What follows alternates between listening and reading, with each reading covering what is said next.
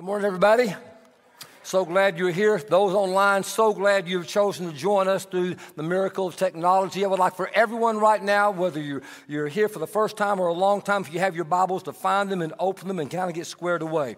If you're here for the very first time, every time you walk in the door, there's a Bible out there you're welcome to pick up and take it to your chair. If you don't have a Bible, take it home with you. It is yours to keep. It's, it's our gift to you. And if you are here for the very first time, we have another gift at the connection point. We'd love to offer it to you. We'd love to visit with you after worship as well. So just thank you for being here, whatever, online or in the house here this morning. Now, before we get into the good news, I want to give you some good news because I know you've been living this week in the world. And when you live in the world, we've learned that all the news we hear is pretty much bad news. So I want to start this message before we read the good news to give you some good news. There was a little girl in this church many years ago, uh, about six years of age. She came here and her little name was Lauren Gale. And this little Lauren Gale, she discovered very quickly that she was valued and important and loved. And I want you to know that what we want to do here, we want every child in this building and outside the building through Pathway Church, every child to know they are valued and they're important and they are loved by God. That's why we do what we do, okay? Because that changes families when that happens. And we want you to buy into that concept wherever you are, that you helped every child know that they are valued and they are important and they are loved. And that happened to Lauren Gale. And so she grows up here in this church, discovering and learning that. And then she graduates from high school. She leaves Texas and, God forbid, goes to Boston. And she goes to school at this music school in Boston because this girl can sing now. I'm telling you, if you never heard her sing, you missed out. She's got a voice. And so she goes there to develop that skill and she graduates and she comes back home to seek where might God be leading me into the world. She gets a job teaching. That's not working out. It's like to me filling her cup. And so she gets a job right here on staff at Pathway part time. And then she gets a job full time on Pathway. She is now our director of video ministries. But in that situation, she experienced a call. So yesterday morning, this young adult, this woman right here, now a young lady that you hear sing up here sometimes, stood before a group of people and said, I am ready to say yes to the gospel of Jesus and become an ordained minister. Can I tell you, that is incredible. That was amazing. And it started right here among you. Now, I, want, I, got, I got more good news. So, what that means for you is that she's now going to seminary and she's just kind of studying and learning and growing, and we're going to help her do that here in the church. But right behind her, next spring, we got two more that are about to be ordained. Our very own Cheyenne Davis and our very own Kevin Bulgarelli. Next spring, they too will be ordained in the gospel ordained ministry. And right behind them is a guy by the name of JP, who's also himself, who's about a year behind. And we got another guy named Nick Pharisee, who's not yet gone behind before Presbytery who's planning the same thing. Church, you need to understand the magnitude of this. You really need to understand the magnitude of good news. That means in 33 years, without counting these you just saw on the screen, we have had nine pathway peeps, nine people who started off sitting in the chair just like you, who somehow experienced the power of God in their life and said, I feel like God is calling me into the ordained ministry. And eight of those nine got ordained and served in this church, in this church, church staff at some period of time. That is amazing. Some churches go years and never have anyone. So, could we stop and please give a big thanks to God for the good news? That is some really, really good news. That's really good news. All right, so we do need, we need to get into the good news. So, before we get into the good news right here in the now. I know you've been sharing a lot of good news, but you forgot one thing. I forgot. You forgot one thing. Good news. You I forgot never. good news. I never forget good news. Well, you just did. Oh, never I don't know say never, huh? So what did I forget, Melissa? You forgot about celebrate now. Oh, that net. That's next weekend, Next weekend, October that's 1st right. and 2nd, y'all. Celebrate now, the Now One More campaign that we have been praying over for the last three years, the worship space that we are in, where we financially contributed to, and we are going to celebrate now. Next weekend, we're going to celebrate all that God has been doing here at Pathway. Do y'all want to know how we're celebrating? Yeah, how? How? I want to know. 'cause Okay, I forgot. right, I'll share that. Okay, so we are going to have a carnival. Hey! In the church. We're gonna have a carnival in the Church out in the crossing in the foyer next weekend. You do not want to miss it. Come early or stay late, but you need to be here to celebrate because we have a lot to celebrate. All here. ages? All ages. Something for all ages? Something for all ages. All right, cool. You don't Oh, want to miss it. Okay, I'll be here. All right, I'll Okay, be here I won't forget. All right. Okay, all right. Okay, and, and I do. I want to do make a point here that I, I don't want you to forget. Some of you need to remember this. Three years ago, we came to you as a church body. We were worshiping in a gym. And we came to you and said, if you were worshiping here, you remember, we said, you know what? It's time for us to reclaim this gym for our youth, and we need a more permanent worship space. And so we started meeting in homes. Some of you remember, we met in homes. And I came to as many homes as I could, and we tried to cast a vision of the facility that we're now in and the extended crossing and getting the gym back for our young people. And we talked about that, and you said, yes, we want to do it. Over 500 households said, man, we're all in. And so there was this, this consulting firm, this financial consulting firm who helps churches I, I kind of have an idea how much capital they can raise. They said, okay, we think, we think you could do this, but based on what your folks have said, you can probably raise somewhere between 2.6 and 5 million dollars. And we know this project is going to cost anywhere between six and eight. And so we said, okay, we'll give it a shot. So we gave it a shot, and you pledged $5 million. It was amazing. And they said, let's not get too excited about that because you're only going to get 80% of the $5 million that was pledged. Well, we're coming to the end of that three years. And I just want to really give you some good news because here's what you've done in three years. This is how much you've given.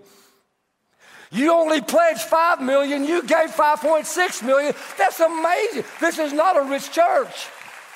And it was just everybody getting engaged. And that is just amazing news. And next week we're going to celebrate that and we're going to give thanks to God for that. And there's other piece of good news you need to understand. You know, over the past three years, you ever heard this little thing called COVID? Supply chain interruption, inflation, costs going out the roof. If your church session, some two years ago, because two years ago, just this last week, we broke ground. Only two years we broke. It seems like we've been in here forever, doesn't it? And we kind of take that for granted. Please don't take it for granted what God has done. Please don't forget the road that we have been down. Please don't do that. Please, please, please, please, please, please. That's where we're going to stop next week. If the session had not made the decision they did, within a 30 day period, the cost would have gone up from 8 million to 11 million. And we would have been priced out of the market and we would still be worshiping in a gym. But because they listened to the Holy Spirit and said, let's do it, and you said, let's go, in spite of COVID and the economy, here we sit three years later. And that's really not the best news. Here's the best news. Since last November 7th, when we entered into this place, 161 new people have said, I want to make Pathway my church home. 85 of them have been a profession of faith and a baptism. 28 children have been dedicated or baptized to the Lord. 17 children have been placed on the preparatory roll. And not only that, we got the gym back for our young people so they can use it as a gym for fellowship and for games and recreation on Wednesday nights, and they worship in here. And on a Wednesday night, there can be close 300 to 400 young people and adults worshiping in here on Wednesday night. And that is because of your generosity. So next week, we're going to celebrate. We're going to have some fun out there in the crossing, enjoy being with each other. Learn. If you're brand new, you can learn about it. We wanted to pay for the whole thing. We're at 5.6. The cost was 8, so you can see the gap. But uh, we're just trudging ahead, and I just want to say thank you, thank you, thank you. God, we thank you for the good news. We thank you for the good news of all that you're doing in your church. That in the worst of seasons, God, in the middle of a COVID, that you would rise up out of the dirt when everybody's worshiping at home, God, that you would say, press on and do this thing and I'll show you. And you did, God. And here we are sitting in it today. And there are people now all around the United States of America, some, God, in a few places around the world, who have dialed in because of the technology in this place. They feel like they're even here, God, in this very time, even though they're somewhere else. And we just praise you for that, God, for that good news of how you're using this little church in Burleson, Texas to change lives, to set the addict free, to heal those that are experiencing marital discord, to restore children, to give hope. And God, even as we give you thanks for that, we open up now the good news of your word. And we pray you'd speak a fresh word to each of us. In Jesus' name I pray. Amen. Okay, I'm going to change slightly the text that we're going to read before I read it. And I want you to see if you can hear what's inaccurate, really what not the text doesn't say, okay? I'm in uh, Matthew 4 23. Jesus went throughout Galilee teaching in their synagogues, proclaiming the good news of the kingdom and the rich people came to him, and the smart people came to him, and the beautiful people came to him, and the people with perfect hair came to him. And he said to them, Blessed are you, rich, beautiful, smart, got it all together people. Anybody figure out yet already what the Bible doesn't say? Let's see how close you are. Jesus went throughout Galilee teaching in their synagogues, proclaiming the good news of the kingdom and healing every disease and sickness among the people. And news about him spread all over Syria. And people brought to him all who were ill with various diseases, those suffering severe pain, the demon possessed, those having seizures, and the paralyzed, and he healed them. Large crowds from Galilee, the Decapolis, Jerusalem, Judea, and the region across the Jordan, they followed him. And then when Jesus saw the crowds, he went up to a mountainside and he sat down, and his disciples came to him. Now, chapter 5, verse 1, it says, When Jesus saw the crowd, and my question for you have you ever stopped to really think, who's in the crowd? Let me tell you who's in the crowd needy people, poor people, hurting people, people who don't smell good, people who don't behave well in crowds. Demoniacs, in case you didn't know, had a reputation for not behaving well in crowds. If you are charismatic and you come from a charismatic church background, you understand that. If you're Cumberland Presbyterian, you don't have a clue. But that's the truth. These demoniacs had this practice of not behaving well. People that were there were having grand mal seizures right there in church. Lepers were there people no one would be willing to touch, people who drank too much, people who didn't have a job, people who did not have any money, people who could not fix their own lives, people who had no hope. And the question is how is Jesus going to teach the good news to this motley crew? How's he going to talk to them about the kingdom of God? What's he going to say? Verse 3 Blessed are the poor in spirit, for theirs is the kingdom of heaven. Church, this is amazing. The most famous talk in the history of the world has the most famous beginning in the history of the world. And it's the most widely understood, perhaps, verse in the Bible. One little word and let's start with the word blessed. You and I have dumbed down and watered down that word with so many cliches that it actually means nothing. Blessed. Someone sneezes and we say, bless you. Literally, in the Greek, this word blessed means well off, happy. Hey, bless you, well off, you're well off, you sneezed. That doesn't even make sense. We say in the South, you'll be in a situation in the South, and someone will say, Well, just bless your heart. Now, really, what they're saying in a very nice way, I hate your guts. I just wish you would move out of town. Get out of here, girl. We don't want you around. Well, bless your little heart. We have taken this word blessed and we have so prostituted it, we have so castrated it, we've taken away the power of what God intends to use for this word. And when you understand this word, what the Bible has to say, it raises a haunting question of the human race that every person wrestles with. You just don't ever put it into words. Because people who are well off had the good life. So the question is, what is the good life? Who has the good life? Who is blessed? Who is happy? Who is well off? Who is it? Any person who's serious about their own life has to wrestle with this question What does it mean to you? Now, there's been a movement for the past 20 years, the most popular in, in psychology, called positive psychology. And positive psychology is the research on studying who is blessed, who is well off, who is happy. And everybody has an idea of what it means to be well off, to be blessed, right? There used to be this car advertisement that said like this chase happiness in a car that you can catch it. You'll be blessed.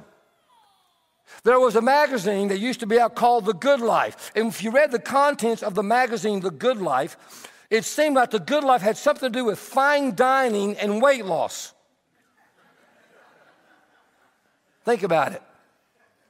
I got a friend who hit it big in the world, lots of money travels all over the world, actually has a home in another country and lives there much of the time. And when I talk to him on the phone or I see him in person, I say, Tell me, how's it going? He says, Rick, living the dream.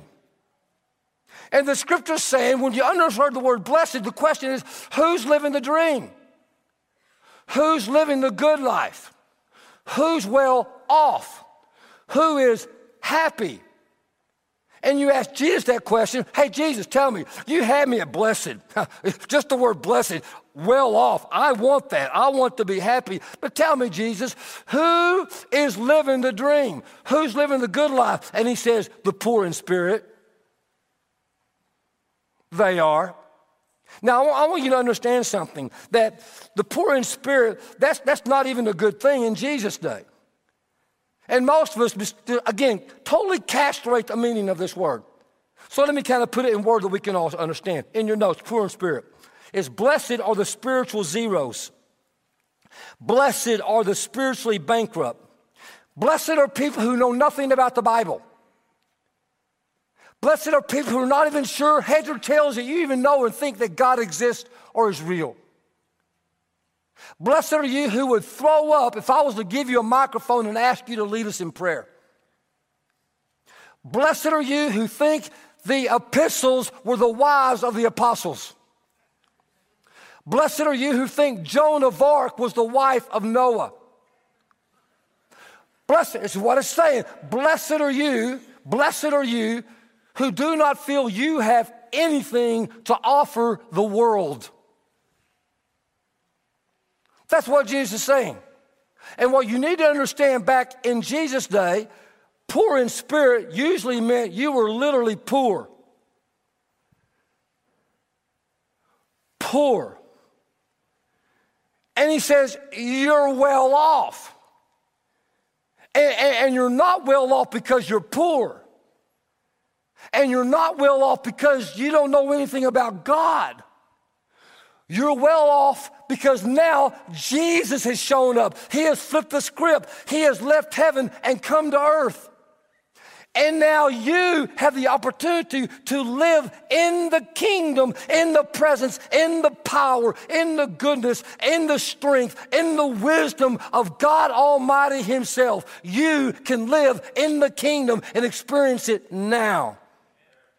And that means Available to you is forgiveness and grace and mercy and love and power and strength and guidance all through your life right now that makes you blessed. And it doesn't matter what the world says about you. It doesn't matter what your boss says about you.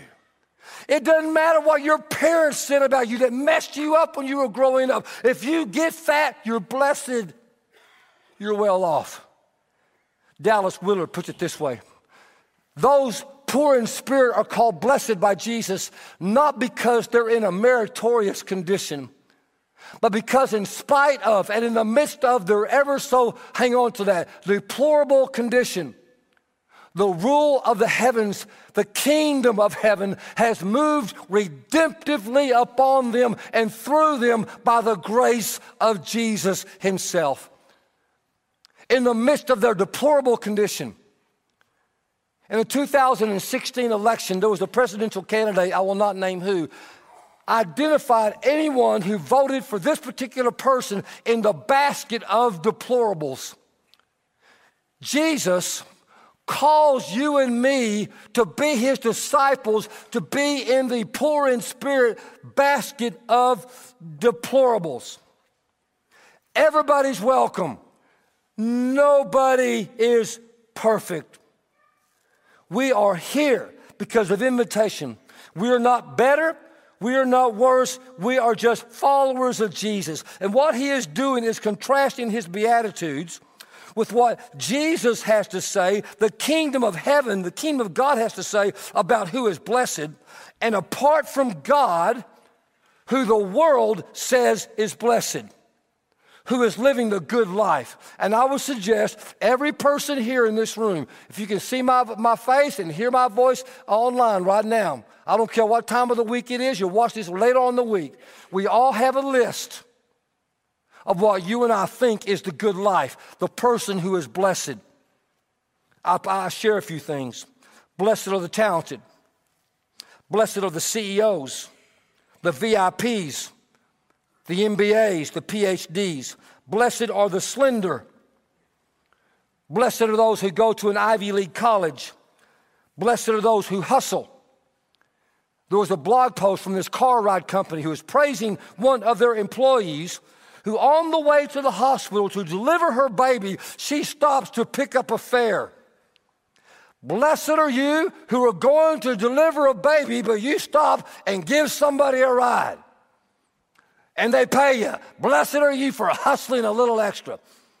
Blessed are the Facebook influencers or, and the TikTok influencers and the Twitter who have all these followers. Blessed are you.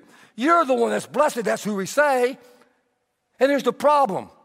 If you look at that list and you don't see yourself on the list, you think, I'm not blessed. I'm not living the good life. I'm not well off. And Jesus is flipping the script. He's turning upside down what the world says is the good life.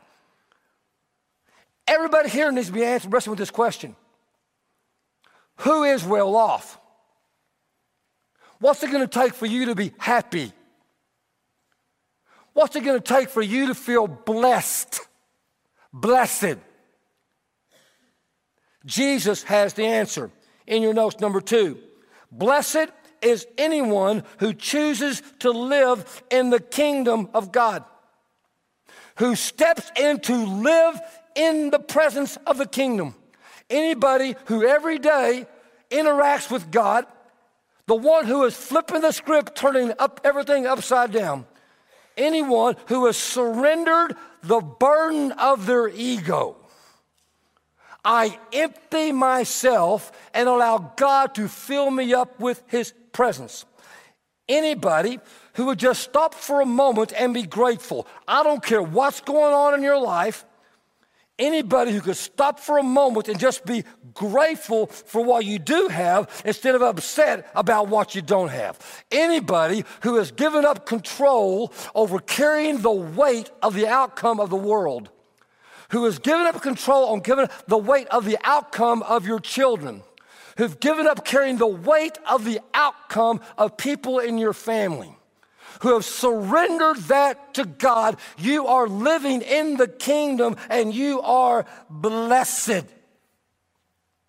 Anybody who's given up the illusion that you can live a life of not ever being in danger, that you're never to have to risk Either because you have lots of money and you can protect yourself, because you have power, you have connections to people who will watch after you and take care of you to make everything safe and secure.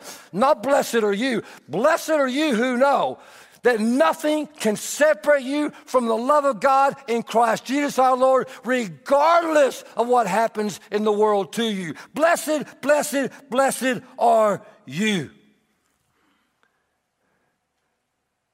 That knows it doesn't matter what happens to me. I am not control of what happens to me. But I am control of what happens in me, and I choose to step into and live in the kingdom of God, and I am blessed. Not because everything is good in your life, but because your past has been forgiven, your future, God has a plan for you, and your present moment, whatever's going right now, has been redeemed, that He will use it for some sort of good, and you know it. That makes you blessed, regardless of what it is. And we just got it all mixed up. He's flipping the script. Blessed are the those who are poor in spirit. There's the kingdom of heaven. And then he says, Blessed are those who mourn, for they will be comforted. And what that really means is, Blessed are the failures in life. Blessed are those whose spouse has left them. Blessed are those who lost their job, maybe because of their own doing.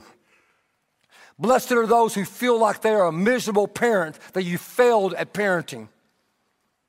Blessed are those who wanted to be a parent and you've not been able to. Blessed are those of you who are clinically depressed and who are chronically anxious. Not because being depressed or anxious is good, they're not. But blessed are you who step to live in the kingdom, in the presence of Jesus on a daily basis, because he says, I am with you. You're not alone. I will never leave you or forsake you.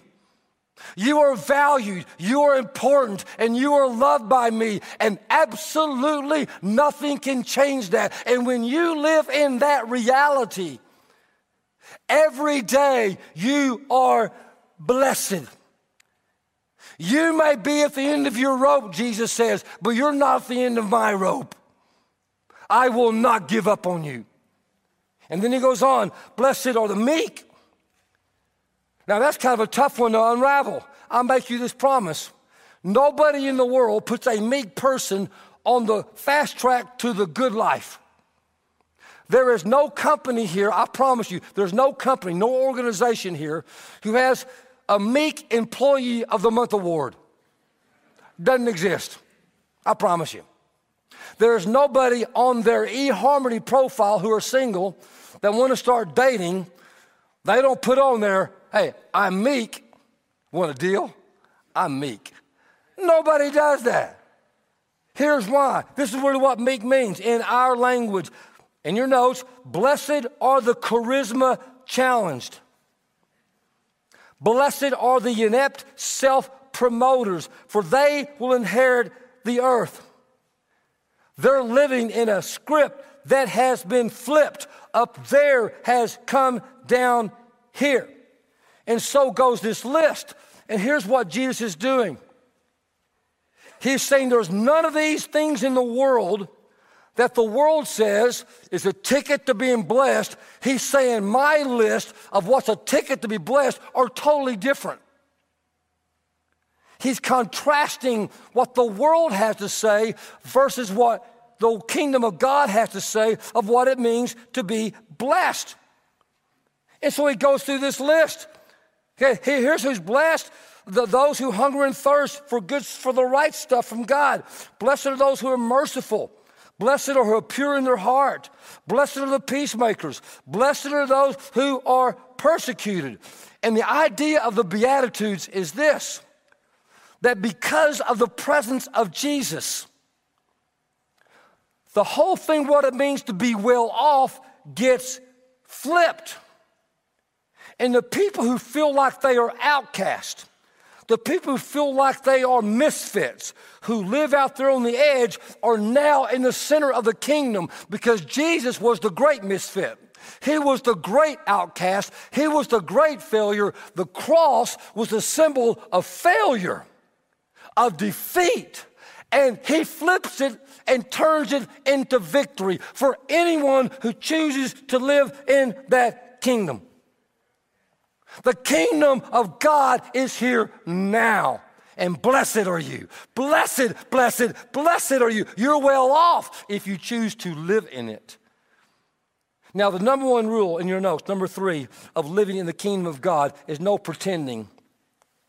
We come just as we are and to other people to be loved and to be healed. Everybody's welcome and nobody is perfect.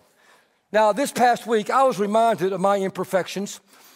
As I had just come out of my office, I had been asked in charge of doing a short little selfie video to be published out on social media. And I wanted to eat first. So I go into my office and I close the door. I'm sitting at my desk and I'm eating. And I do the video and I come out and I'm just glad to have the video done. I've already sent it so them to do what they want to do with it. And Angela Devling, one of the administrative assistants in the office complex where I work, she said, Rick, what's that on your shirt? And I looked on my shirt, and there was this long line of ranch dressing all the way down my shirt.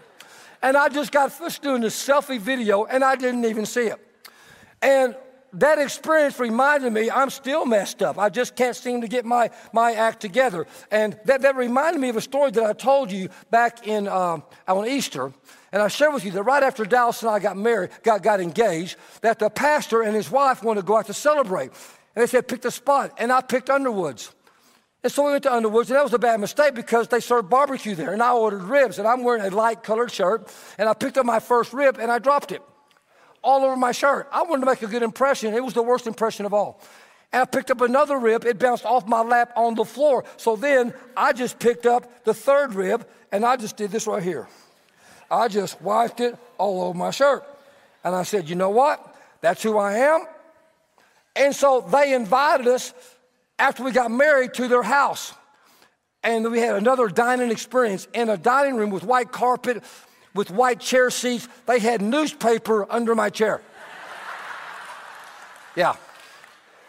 Now, what's the point? The point is, we are the church of the open stain. No pretending. And some of you right now are wondering, are you going to do the rest of this message with that stain on your shirt just the way it is? Yes, I am. And here's why. Because what John says right here in the scriptures 1 John 1 8. If we claim to be without sin, we deceive ourselves and the truth is not in us. But if we confess our sins, He is faithful and just and will forgive our sins and purify us from all unrighteousness righteousness. One of the reasons you hear me say all the time how much I love AA, Alcoholics Anonymous, and why I love recovery people is because AA began as a discipleship movement. That's how it began. And what's so powerful about it is someone stands before a group of people and says, listen, no pretending, my name is Rick and I'm an alcoholic. And when that person says that, they don't get gasp and oohs and ahs and I can't believe it. What they hear is very simply, Hi, Rick. And they're accepted and they're loved and they're valued just the way they are, stain and all, no pretending. The Big Book of AA puts it this way I love it. The wisdom of AA is contained in its celebration of an addict's recognition and public acknowledgement that he is an addict. Such a recognition and acknowledgement is deemed an achievement and is celebrated by being ritualized and reiterated. See, here's what it turns out it turns out that genuine, humble, risk taking, real time, radical, public confession, here I am, is what God uses to heal you. It's what God uses to create a healing community. There, there's this, the reason that AA is so powerful is that years ago and years ago and years ago when it first started, it started off in basements of churches. That's where it started. And they had these sayings in AA churches. They had basements back in the East where it started. I want to read you one of the sayings of AA when it got started, when it was functioning in the basement of churches. I want to say it right, so I'm going to say it just like I'm reading it. This is what it says. When you come to the church, go downstairs and you will be changed. Or you can go upstairs and stay the same. You come downstairs and you get real, no pretending Admit your life is stained train wreck and you have a chance to be transformed. But you can go upstairs and hang out with the church people and no change will take place. The scripture says, Blessed are the poor in spirit, blessed are those who mourn. Blessed are those who are right now obsessive compulsive thinking. Get that man a clean shirt and get him off the, because I just can't stand it. I can't stand anybody that looks unkept, that looks dirty, that looks stained. And the scripture says, Blessed are you. Jesus is flipping the script of what it looks like to be real and be a part of the church. And God wants us to be raw and real, just like AA. No pretending. I used to go to AA meetings just to study discipleship. And I pop into one of these meetings, and there's a guy that recognized me. He comes up to me and says, he says, man, I love AA. I mean, it is damn good. It's like the church was swearing. Oh, sorry, Pastor. you know. And I said, no problem. God wants to bring what God is doing in heaven to earth, which means no pretending. Anybody besides me sometimes pretend? Sometimes I pretend to be nice, and I need to tell you, I'm not always so nice. Sometimes I just pretend to be humble and modest, but sometimes I'm a praiseaholic, I'm a people pleaser. Just need another fix. Sometimes I pretend I'm a risk taker. But sometimes I can be really risk adverse. I can be short tempered. I can lose my cool. I can withdraw and pout. I can envy. I can covet.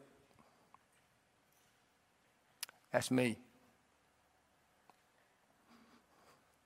I've even had lust issues. Am I the only one? Am I the only one? Am I the only one? Am I the only one? Am I the only one?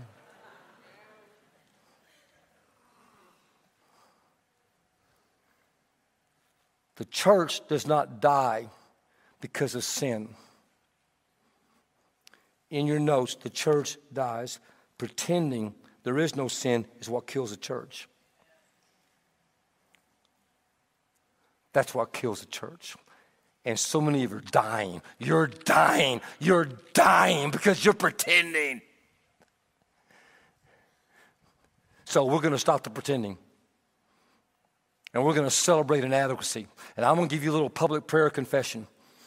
A lot of churches do this historically and they had this public confession, but nothing, no power in it. There's no power like the power of someone saying, hey, listen, I want you to know my name is, and I'm this. You do that in your small groups, and you see what the change that begins to happen in your small groups. So here's your public confession prayer of confession without God, my life is a train wreck. Going to just kind of make that this week your public confession. Without God, my life is a train wreck. Turn to somebody next to you and say that right now. Without God, my life is a train wreck. Make sure they hear you. Look them right in the eyes and admit like it's true. Without God, my life is a train wreck. No pretending. We're the church of the open stain. We're the basket of deplorables. This is who we are, inept. And we celebrate that. And when we celebrate that, God does something with it. Now, here's the last thing you need to know. In the kingdom of God, number six, we learn to see others the way God sees them. That's how you know you're really living in the kingdom of God. That you look at someone, you see them the exact same way that God sees them. You know. And when the Apostle Paul figured that out, he had a way of putting it over here in Second Corinthians. He said, From now on, we regard no one from a worldly point of view. That means according to the flesh. What does according to the flesh mean? It means by what they're wearing, what kind of car they drive, where they live, what do they look like? That's how the flesh judges people. How do they vote?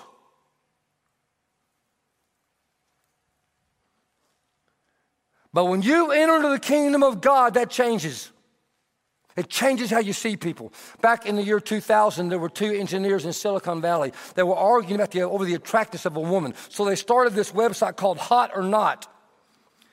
That motivated these two Harvard students to create their own thing called Face Mash to do the same thing, which birthed Facebook. And the purpose of Hot or Not was that you could post your picture onto this website because they couldn't decide who was how, who, how, how pretty this girl was, and they would rank you your attractiveness. And that you could go and take a photo of yourself and put it on there. They were having two million hits a week. It was incredible, the number of hits. You could judge how attractive that you were. Because that's how the world will look at you and judge you. Interesting enough is that everybody knew what was behind it. Blessed are the hot, and woe are the not. But when you enter into the kingdom of heaven, you repent and you ask God to change your mind so you see people the way He sees them as a child of God who died for them with His cross embracing love, and you see them like that. Here's what the world, here's how the world looks at people, and they say who's unblessed. Unblessed, what's the commercials? Are the people who are pudgy,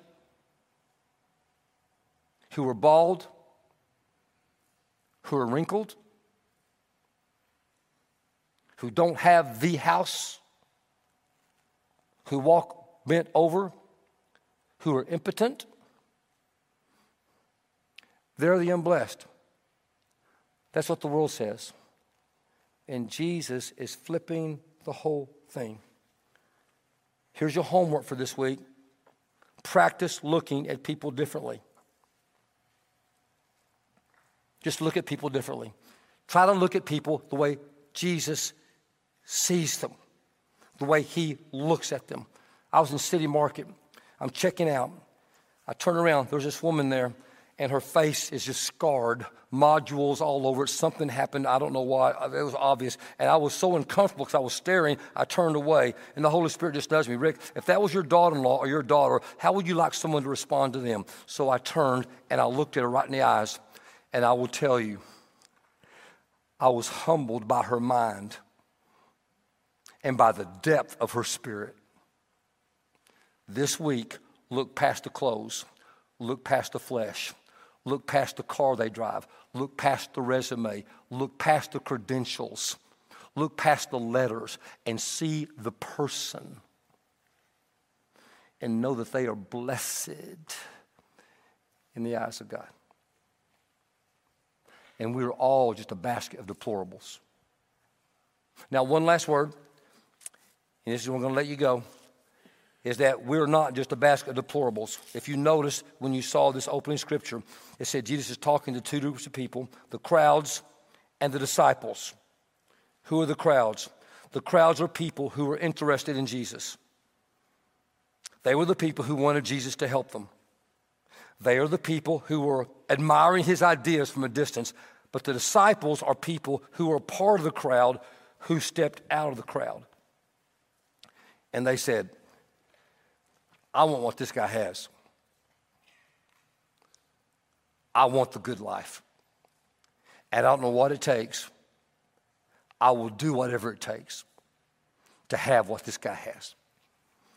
Because he's got something even if it means missing out on some most important things in my life, I will do it. And every once in a while, somebody does that.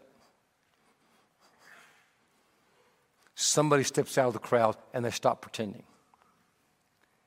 And when you do that, you know what you are? Blessed. Blessed. Blessed. Blessed.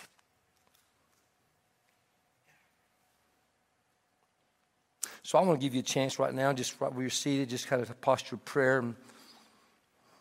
If there's anybody here we'll just say today, you know, Jesus, I just, I just want everything that you are. I want to step out of the crowd. I want to do whatever it takes to be well off, like you describe in the kingdom. And I'll do, I'll, I'll do whatever you ask me to do. And I'll, I'll practice whatever you teach me. Just teach me and show me, God, and I, I, I will do it. I want to be your disciple. If you would like to do that right now, even online, if you would like to step out of the crowd, I would just like to invite you right now as a symbol, just right where you are, just to stand up. Eyes closed, just stand up. That's all. Just stand up right now. If you're ready to step out, stop pretending, and you want to be a disciple of Jesus, just stand up. If you want to have the good life, the well being, just, just stand up. Don't stand because somebody next to you is standing. But stand up because you want to be a disciple living in the presence of the Holy One, the King of your life, every second you breathe. And here's my word to you bless it. Bless it. Bless it. Bless it. In Jesus' name. Amen. See you next week. Bring a friend. We're going to overcome evil.